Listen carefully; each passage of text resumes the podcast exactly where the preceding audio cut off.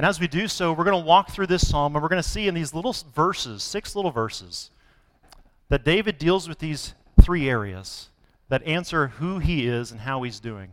And that's these his feelings, his fears, and ultimately his commitment to God. If you want to have a right understanding of how you're doing, parents, if you're wondering, how are my kids doing?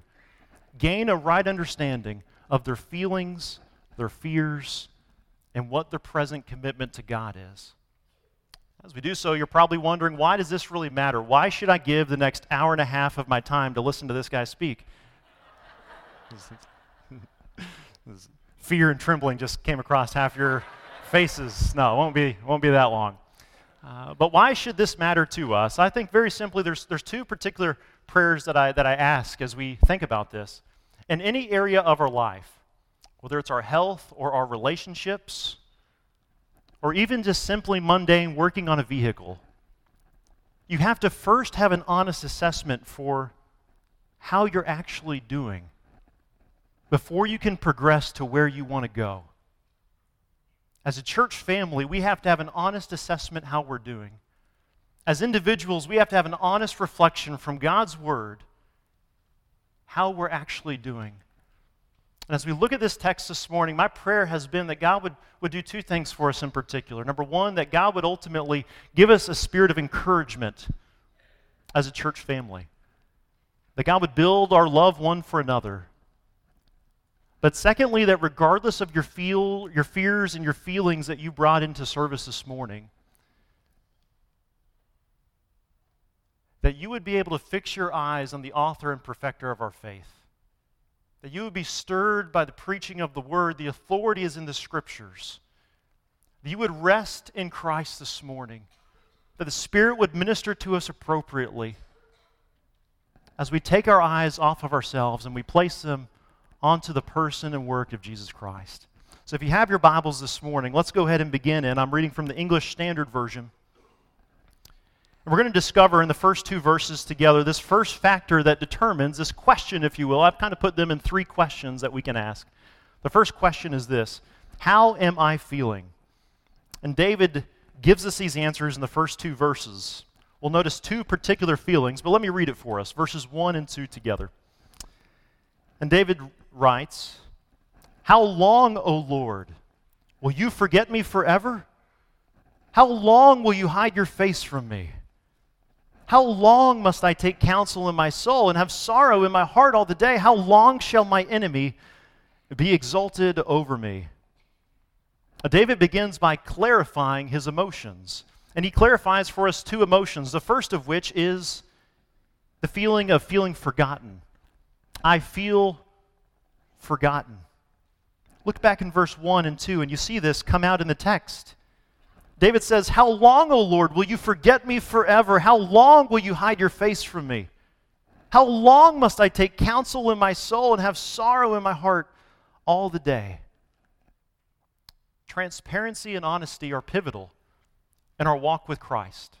And I think this is particularly interesting because if you're a Christian, if you've turned from your sin and self and placed your faith and trust in Jesus to be the king of your life, your very first confession is that you're a sinner, right?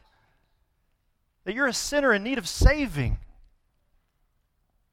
But how often it is after we come to Christ, we live our lives as though everything is perfect.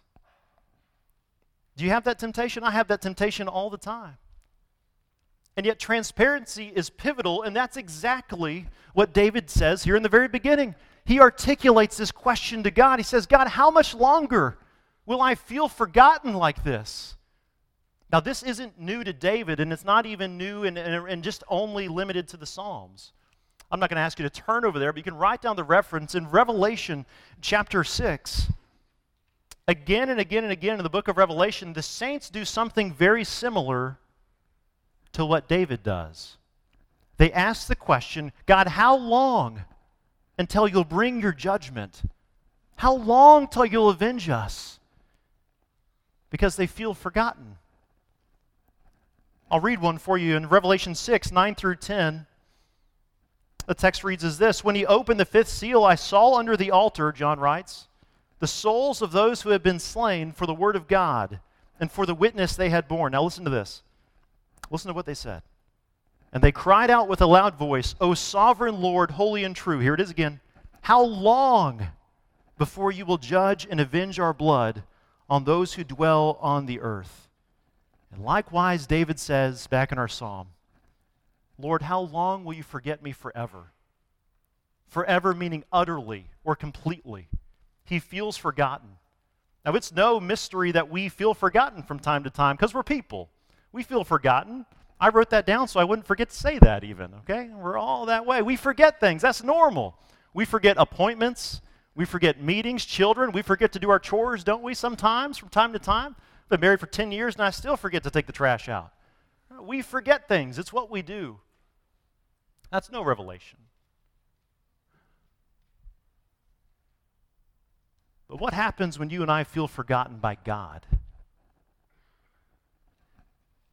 Our Bible tells us that God is all powerful, that He is sovereign, that He is all present.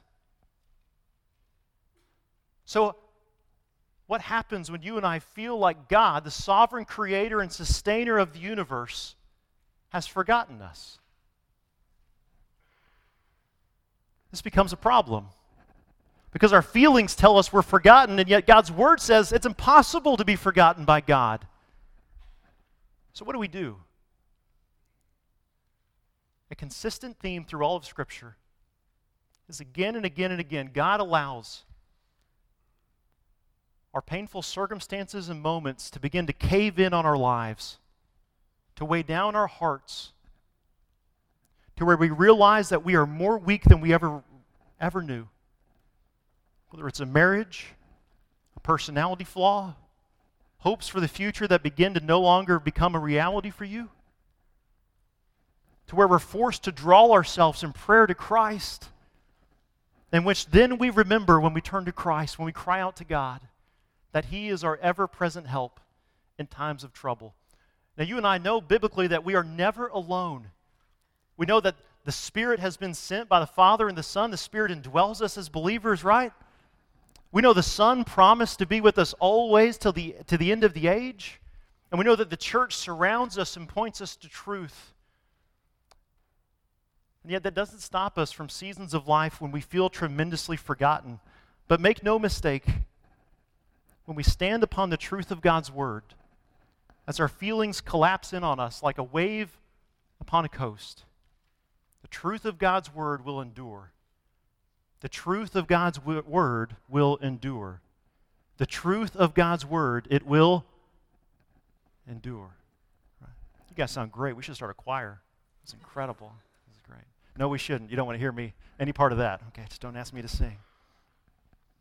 So David identifies this feeling from the very beginning that he feels forgotten, but also, secondly, he feels overwhelmed. That's, that's incredibly powerful in these first two verses. Look at the end of verse 2. He states, How long, God, shall my enemies be exalted over me? How long will my enemies be exalted over me? The point is that David is overwhelmed. His enemy has the upper hand in his life. Uh, David, throughout his life, we don't know the exact context by which he writes this. So we don't know everything that's happening in his life in which he, he feels so overwhelmed. But if we know David's life, we know there's several times when he has family members and, and loved ones who are trying to murder him. A confession, I've never had that happen, but I'm pretty sure that would be an overwhelming experience. Right? And David is overwhelmed. He doesn't see an end in sight. His heart is becoming burnt out. And he asks this question God, how long will my enemies stand over me? And once again, emotions like these for the people of God are not unusual. And I praise God that God has not ever counted me or my wife Sarah to be in a situation in which we have endured long term suffering or sickness. But so many of you in this room, I know, have. And if you have or you know one that is, take refuge in Christ because as Colossians 3 3 says, here you are and you have been hidden in Christ, and Christ has been hidden in God. And so you can be like David and you can cry out to God because you have privilege in Him. You have comfort in Christ. So we can do this because as the text goes on, we'll see that we can communicate our emotions directly to God. So we want to identify our emotions. David identified, as we looked at, two emotions feeling forgotten and feeling overwhelmed. But he doesn't just identify his emotions. You know what he does with them? He communicates them to God. He communicates them to God. A good friend will ask another good friend, How are you feeling today? But a great friend says, Well, I'm sorry to hear that. Let me pray for you. You, as a fellow Christian, have the ministry of interceding for your, your loved ones and even our enemies. As we intercede for them and we go to God with their burdens as we hear them. So we want to connect, connect. By the way, that's not the mic system. My voice just naturally makes those loud, disturbing noises. You'll, you'll it makes getting coffee a little distracting for you. No, just joke. Guys do an incredible job. They really do. But we want to communicate our emotions directly to God. And David speaks as someone who knows God, and that's what's so incredible about this. We, have, we live in a culture filled with burdens, don't we? Everybody has a burden. And social media makes it much easier to articulate those burdens, doesn't it? And so, what's interesting about this isn't that David has a burden. What's fascinating is that he knows who to take his burden to. He writes his burden and he knows who to address the envelope to as he sends it off to God. David is a sinful man and a broken man like all of us. Yes, a man after God's own heart. He's a repentant man. But what's amazing about this right now, we need to catch this, is that a sinful man speaks to a holy, all powerful, sustaining God like he knows him. So many in our culture and as John said, so many in our culture may deny God, but they cannot truly deny the guilt, shame, and sin that plagues their life. Matter of fact, I think that's one of the most helpful questions you can ever ask somebody that's not yet a Christian.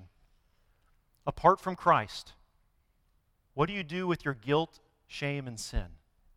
Because everyone experiences it. Everyone does. And they know it. Now, they may deny it, they may try to numb it, or they may try to stay so busy they don't think about it. But every single person deals with guilt and shame. What do people in our culture do then, apart from Christ? They cry out to karma. They cry out to some impersonal force to make things right. Or they simply cry out and just throw out their requests, or they take vengeance in their own hands. But the text we see today, if you are here this morning and you're burdened with guilt and shame, there is one who came to, to bear your sin upon his body on the cross. He is Jesus Christ. He lived a sinless life, he is the God man. He lived the righteous life you and I have not lived, nor desired to live. He did all things for the glory of God, and he would lay his life down on the cross as this make right sacrifice to pay your full guilt and shame. He knows you and I more intimately than we know ourselves. And he's not disturbed by that, but he would die for that. I have an unbelievable love for you. He defeated death and he rose again on the third day.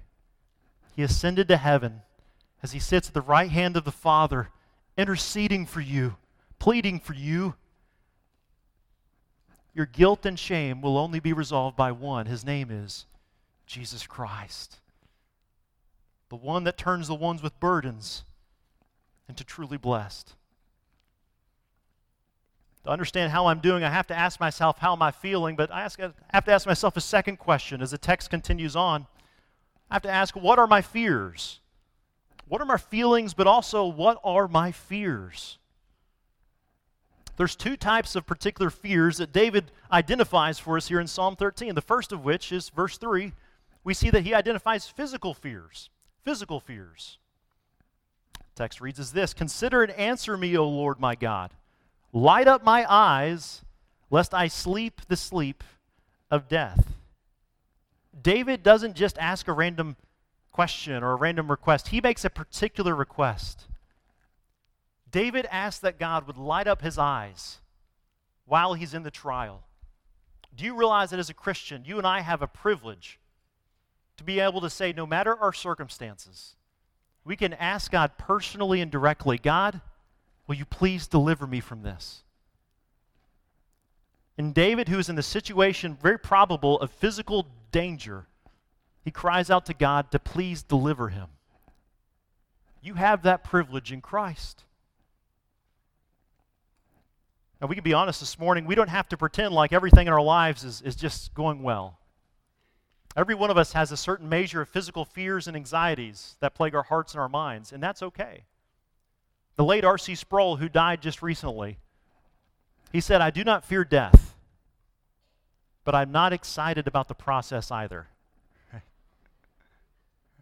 I think we can each relate to that, can't we? We don't have to pretend like the aches and pains of life don't disturb us. But we need to be honest and deal with this reality that, that death has a way of shaking us to our core. Much like John the Baptist, who is in, in, in prison, realizing his death is going to happen, he sends servants to Jesus to do what? To reaffirm, hey, hey, hey, Jesus, you are the Messiah again, right? Just want to make sure. Physical death has a way of shaking us to our very core. So if you are young and healthy, application here now. When we're young, what do we tend to desire? college students and others, your desire, you're here to get a job. Really, you chose this school to go to Grace Bible Church, right? Isn't that really? And then just so happen to have a university, so you're like, all right, I'll stay around and do classes. I know how you are. No, in reality, you're here because one day you're thinking, I'm finally going to make enough money to do fill in the blank, in part. But those of us that are older, that have aches and pains, what do you desire? Boy, I sure wish I had my health. So the application for us is this young people realize that, that God has given us health so that we may maximize it for the kingdom of God. To live missionally and intentionally with our health while, the, while God has given it to us. To not take it for granted, but to thank God as we hear of the aches and pains of those that are older. But secondly, for those that are older that have aches and pains, number one, look forward to the glory of God, the new heavens and new earth, where you will one day not have any of those aches and pains anymore as you receive a new glorified, resurrected body, how great is that going to be? But secondly, realize this. As you think about it, the, old, the longer you live, the more people you list that have already died. But God does not make accidents. He has given and sustained your days longer than theirs for a reason. It's so that you and I may do the good works He's prepared in advance before the foundations of the world to walk in. So, so do not mail it in later in life, but finish strong. Finish with purpose. Develop a love and invest in the younger generations behind you. Love them, encourage them, pray for them. I think one example of this is I had the privilege of meeting Dottie Tucker recently. She's a pistol. I've met Dottie Tucker. If you don't know this, there's a, there's a group of women that have gathered here and prayed literally for decades and decades and decades that God would raise up missionaries from this church. Children, fellow young people, I think it's very possible that you may be fulfillment to that missional living that's been prayed for. Maximize your health because when death comes, it will shake you to the core. There's physical fears that plague our life, but there's also non physical fears. Verse 4 reads as this Let my enemy say, I have prevailed over him, lest my foes rejoice because I am shaken. Uh, we won't go read it, but I would like for you to write down there Numbers 14 as a reference. Numbers 14. Because David does what Moses does in Numbers 14, but on a smaller scale to some extent. And in Numbers 14, the people of Israel are rebelling against God. They're complaining and they're arguing and they're doing all this, and God's in one of these moments where He says, All right, I'm going to destroy you. And Moses pleads for them, and he, and he argues like this God, if you destroy your people, Egypt and all the pagan lands around will look and they'll think that they defeated Israel. And then they'll think by proxy that they defeated you. So it's a non physical fear, it's a fear of God's reputation being harmed. And David here prays this same type of prayer. He says, God, don't let my enemies, my pagan enemies, stand over me and me be slain. But deliver me because if you don't, they may think that they defeated You, because I'm with you. You're my God. There's two types of prayers in life there's, there's non physical righteous fears, I should say. Every one of us has non physical fears. There's first category, non physical righteous fears, which is very simply the fear of God above all things.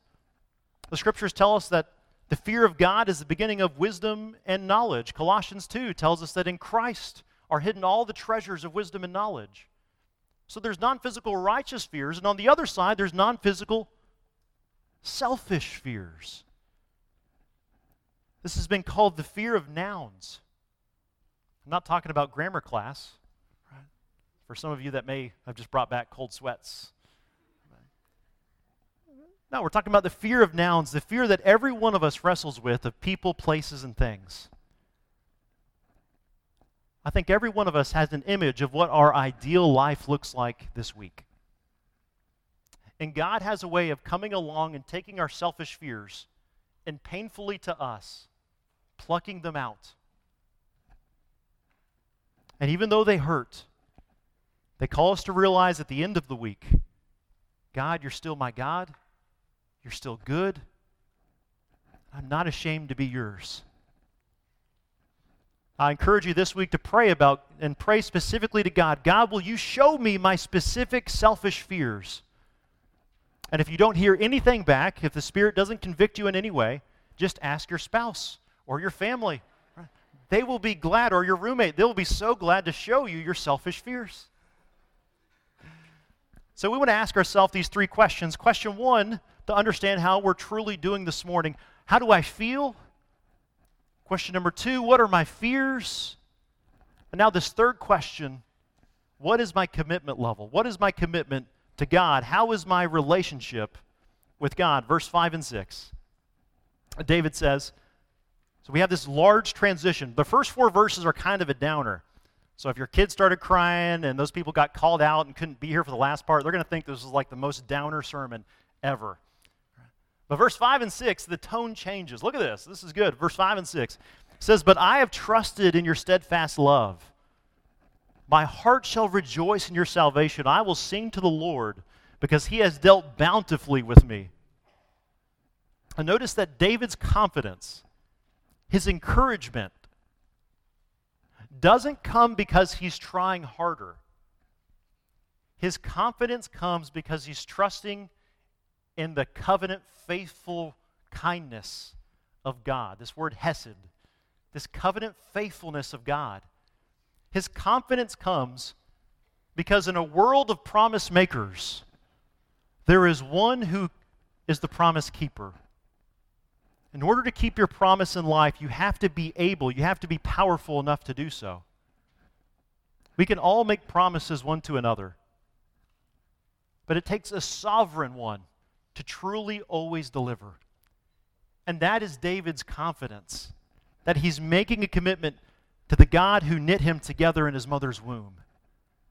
That's the God we're talking about. So we ask ourselves in this way two questions to clarify what is your relationship with God this morning. Number one, what is my commitment level?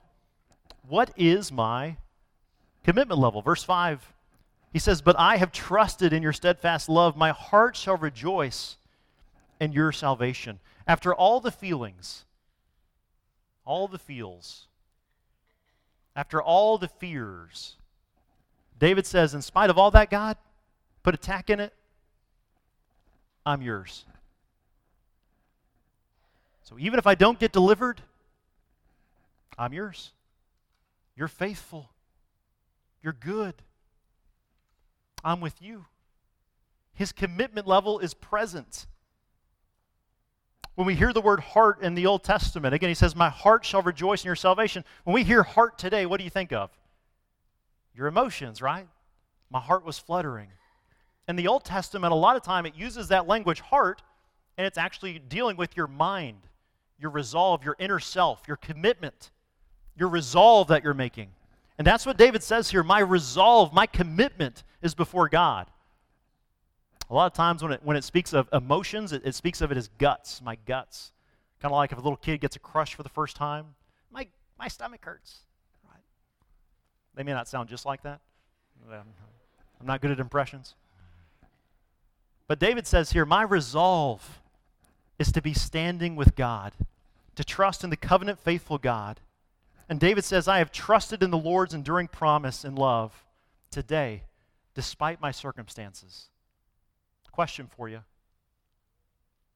What are the areas of life that you look at and say, God, I think I'd still place my identity and faith in you, but please don't take away fill in the blank. What's your fill in the blank this morning? What's your fill in the blank? What's the area in your life that you think, God, I love you and I'm with you, but please do not take away this? David says, that fill in the blank, no matter what, I'm still with you. We speak about our present commitment level, but also in verse 6, he finishes and he says, What will, what will my future commitment level be? What will my commitment level be? And verse 6 reads as this I will sing to the Lord, David says, because he, has built, he has dealt bountifully with me. We have this question that we have to deal with. Will you sing to God? What will your future look like? Not just your today. You all made your, your decision today to be here at church, which is amazing. That's tremendous. I'm glad you did too, because if there's no one here, that'd be really weird for me. All right, right. But you made a decision today, but what about tomorrow? And that's what David does here. It's not just my today, but he's saying, I will sing. Regardless of my fears, my feelings, I will sing to you, Lord, tomorrow and the day after that and the day after that. My favorite music, truth be told, is that which we sing on Sunday. Jesse and the, and the worship team did a tremendous job for us today. But to have Christ focused music, to fix our eyes upon the glory of God together, no matter our burdens that we brought in here this morning, is a beautiful experience. And to know then next week, the way God has ordered us, next week, if our health is able, we will gather with God's people and we will again join together a corporate offering of praise to God. You cannot do that in your car listening to K Love. In the same way that you do it gathered together as a body to offer a corporate worship of song to the Lord and to know that one day, in the new heavens and new earth, we will gather together with all the saints of old and all the saints yet future, and we will sing and we will live a living sacrifice to our King, free from the bondage of sin, death, and temptation, with our risen King. We will walk by sight, not by faith. And every time we gather to sing, remember that. It's a promise of things to come as much as a corporate offering together. One conclusion, I, I phrase this as from me to we. From me to we. You may have noticed in my language here for our outline, I, I phrase this more, more first person. How will I understand my feelings? My feelings, my feelings, my fears. But we have to shift the language from, from me to we. Because Christianity is not a solo sport, it's a team sport a part of the family of God. He adopts us and He rescues us and He places us in a body together as an assembly, as in a gathering of the holy ones who proclaim His goodness until He shall come again. And we are a living testament to this community of what God has done for us. That we would all change our schedules to gather together, that we would gather through the weeks to lift up His name on high a people from different backgrounds and different generations, unashamed to be united and call one another my brother and sister, as we're saved by grace alone, through faith alone, in Christ alone. Now, perhaps you're like me and this is your first Sunday at Grace Bible Church. I figured I could only probably say that once, so I better take advantage. But I think you chose a perfect Sunday to be here today. It's got nothing to do with me at all. I don't know if you knew this or not, but Roman is going to begin a series next week through the book of Ruth. It's a four part series. And in that series, he's going to begin to walk you through how to rightly understand and to interpret this little book that the Holy Spirit has given to us that is filled with redemption. It's filled with God taking broken things and making them new. That's our story as Christians. And that's our calling. As a people brought out from different feelings and different fears, who are making a mutual commitment from this day forward to be unashamed to proclaim the glories of Christ in our lives, in our homes, and abroad. From me to we. Would you pray with me as we go to the God who not only knows where we're at today, but he knows where he desires to take us?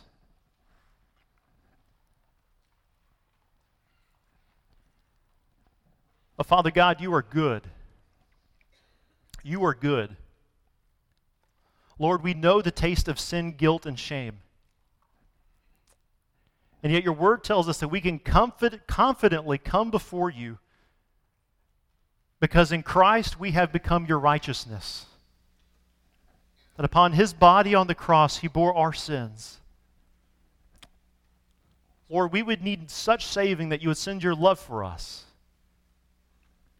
Lord, we lift up to you everyone in this room and everyone in the other buildings. And God, every believer in this community. We pray, God, that your Spirit would do a work upon our lives as only He can do. That you would search in the secret places of our lives and convict us of sin. But, Father, also that you would deal with the heavy burdened saints gathered this morning, that you would minister to them with a, a love of encouragement as we base our identity upon Jesus Christ, our King.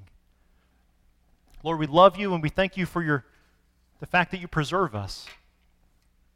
That you don't call us to go out and do this thing alone, but you give us a church family who desires to make disciples of Jesus Christ. So, God, would you help us to be a people who build our identity upon your word, who worship you joyfully, who serve one another in love and good deeds, and who desire to see the family of God grow. Lord, only you can do this. And so it's in you we rest, and it's in you we sing to. In the name of Jesus Christ, all God's people said together.